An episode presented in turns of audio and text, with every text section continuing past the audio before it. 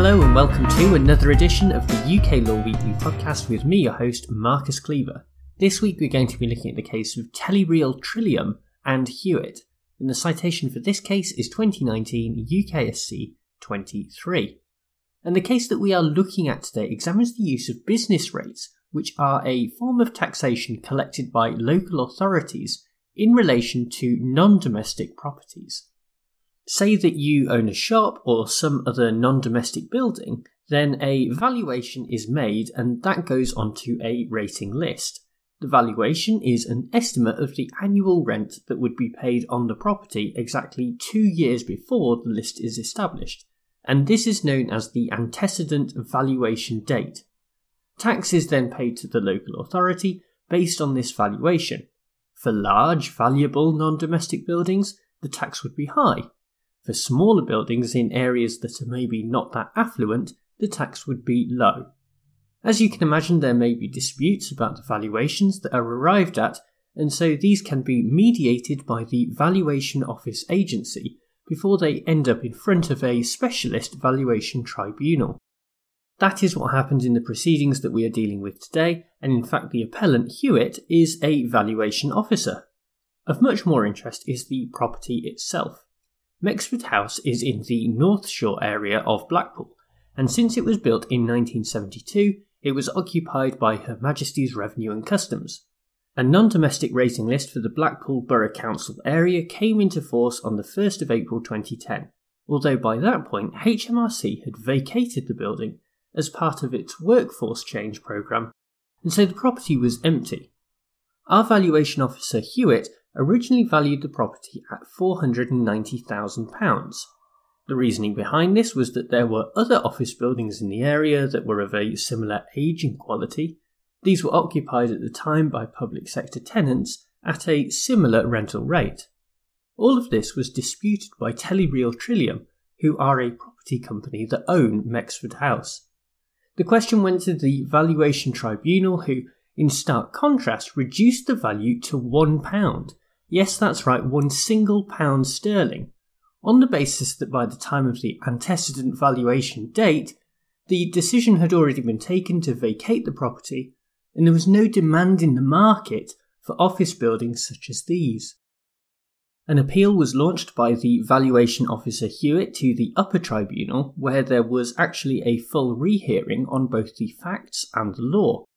This gave the valuation officer an opportunity to revise his opinion and in cross examination, he accepted that he was not able to identify any substantive real world interest in the property from prospective tenants, but because of this interest in comparable properties, he still gave a final assessment of £370,000. At this point in the proceedings, the two sides got together and agreed that there was no dispute between them on the facts of the case, they both knew that there was no real person who would be prepared to actually pay rent on the property in the real world. Instead, the disagreement between the parties was a question of law, i.e., when the valuation is made, does the hypothetical tenant pay rent in accordance with the general demand in the market at the time or the real demand for the property in question? If it is the former, then the valuation should be £370,000. If it is the latter, then the valuation should be £1. The upper tribunal decided that the answer should be based on general demand in the market and therefore set the rate at £370,000 in line with the valuation officer. After the Court of Appeal disagreed and reset the amount back to £1, the dispute moved up to the Supreme Court, which is where we pick it up. In the end, the justices were split by a slim majority of 3 to 2 on this question, with the majority favouring a view that looks at the market conditions and therefore the valuation of £370,000 made by Hewitt. The lead judgment was handed down by Lord Carnwath and looked to distinguish this particular case from others that were similar. For example, in Tomlinson and Plymouth Argyle Football Club from 1960, the failure to find a tenant was because of the nature of the property a football stadium, rather than through any general lack of demand in the market. As a result, that authority is not relevant, but on the other hand, the 1893 case of London County Council and Parish of Erith, Kent, Churchwardens and Overseers of the Poor, was cited with approval for offering up the test of, quote, whether the occupation is of value, end quote. That value is contrasted with property that is, quote, struck with sterility in any and everybody's hands. This is an interesting concept in itself and one that features within the guidance used by the Valuation Office Agency in the context of deciding whether a property is obsolete. Factors that arise when making this decision include whether the property is occupied on the valuation date and whether other similar nearby properties are occupied as well. Lord Carnwath then goes on to conclude from this that the occupation is not, however, relevant when it comes to making the actual valuation, because this process naturally implies that there already is a willing tenant who is in a position to negotiate rent. With that being the case, the valuation can make reference to other properties near to Mexford House, and so the majority concluded that, in general, reference can be made to market demand. Meanwhile, the dissenting opinion was delivered by Lord Briggs and ultimately takes a very different approach that focuses more on the reality of the situation around Mexford House rather than abstracted market demand. As a result, the reasoning used by the minority is quite distinct throughout, and begins by not simply being satisfied that there are comparable properties in the area that are occupied. Lord Briggs goes on to say that the next step is to ask whether those other tenants would willingly relocate for a smaller but still substantive rent. You can imagine this sort of question in the real world because, say, you were asked to move to the house or flat next door to where you currently are. This would be a bit inconvenient, all things considered, but if a bit of money was taken off the rent or your mortgage payments, then it would probably end up being worthwhile. That is what is happening here, but instead of being happy to move in next door, both parties are agreed that absolutely nobody would want to move into the comparable premises.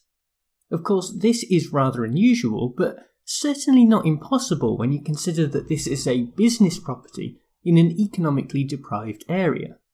When this situation arises, the nominal rent of £1 should be preferred over the artificially inflated sum adjudged by the valuation officer. So that is what the justices of the Supreme Court think, but what conclusion should we draw ourselves? Well, both sides make compelling cases that draw on the current law as well as solid logical reasoning, so it was not surprising to see that the judges were split, and it wouldn't surprise me if I found out that you, the listening audience, happened to be split down the middle as well. Perhaps we can review the case by thinking about it in the context of its impact on the real world. When Mexford House was originally valued at £1 by the tribunal, there was outrage in the local press because of the impact on the area. Remember that this valuation is linked to business rates, and so the decision potentially represented a loss of future taxable income for the area, and with it being backdated, it was also a significant financial hit for the local authority in the immediate term, too. Head of the local town hall, Councillor Simon Blackburn, described the original decision as, quote, a kick in the teeth. Meanwhile, the head of the local Federation for Small Businesses, Suzanne Johnson, provided a more useful analysis by pointing out that, quote, Blackpool Council is having to deal with big cuts to its budget, so any loss of income if some businesses don't have to pay will be felt, end quote. Interestingly, there has also been a development in this case outside of the courts at about the same time that the decision from the Supreme Court was handed down. It was recently announced that Mexford House would be transformed into residential housing, and I think that this can be taken in one of two ways. On the one hand, it does show that there is at least some demand for the property, and, if used properly, can be productive for the local area without requiring an almost 100% reduction on its value. On the other hand, the property is being repurposed and, as non commercial land, will no longer be subject to business rates anyway. For me, this only seems to prove the point that was being made by the minority. As a set of offices, it simply wasn't viable, and so the valuation at £1 annual rent was pretty spot on. While both sides make solid cases, it should always be preferable to found the law in economic and commercial reality instead of trying to manufacture a hypothetical tenant when no real person would look at the building twice. This might have certain disadvantages for the local economy in terms of lost rates, but those views that were expressed by local officials were fairly myopic and ignored larger economic realities. In general, if a person or company is having to pay large amounts of tax on an obsolete property, then they will try and get rid of it as soon as possible, or may even legally abandon the property and leave it derelict. Thus, the local authority will not end up with much more money, and abandoned properties are certainly not a good thing for long term development of an area. On the other hand, if the taxable amount is left at zero, then the current owner will have more time to develop the property themselves, or may be able to sell the property at a decent price to someone else who has their own ideas for the land in question. All of these benefits have a solid basis in economic reality, and it is a shame that the majority in the Supreme Court could not establish its own decision in this reality to offer hope for Blackpool and other areas across the UK that have suffered as a result of the downturn. Well, thank you very much for tuning into this podcast episode, and thanks as ever to bensound.com who provide the theme music. If you do get a chance to leave a rating or a review of the podcast, then that is always very much appreciated, whether that's on iTunes or some other podcast app. In the meantime, I'll be back with another case next week. So for now, bye!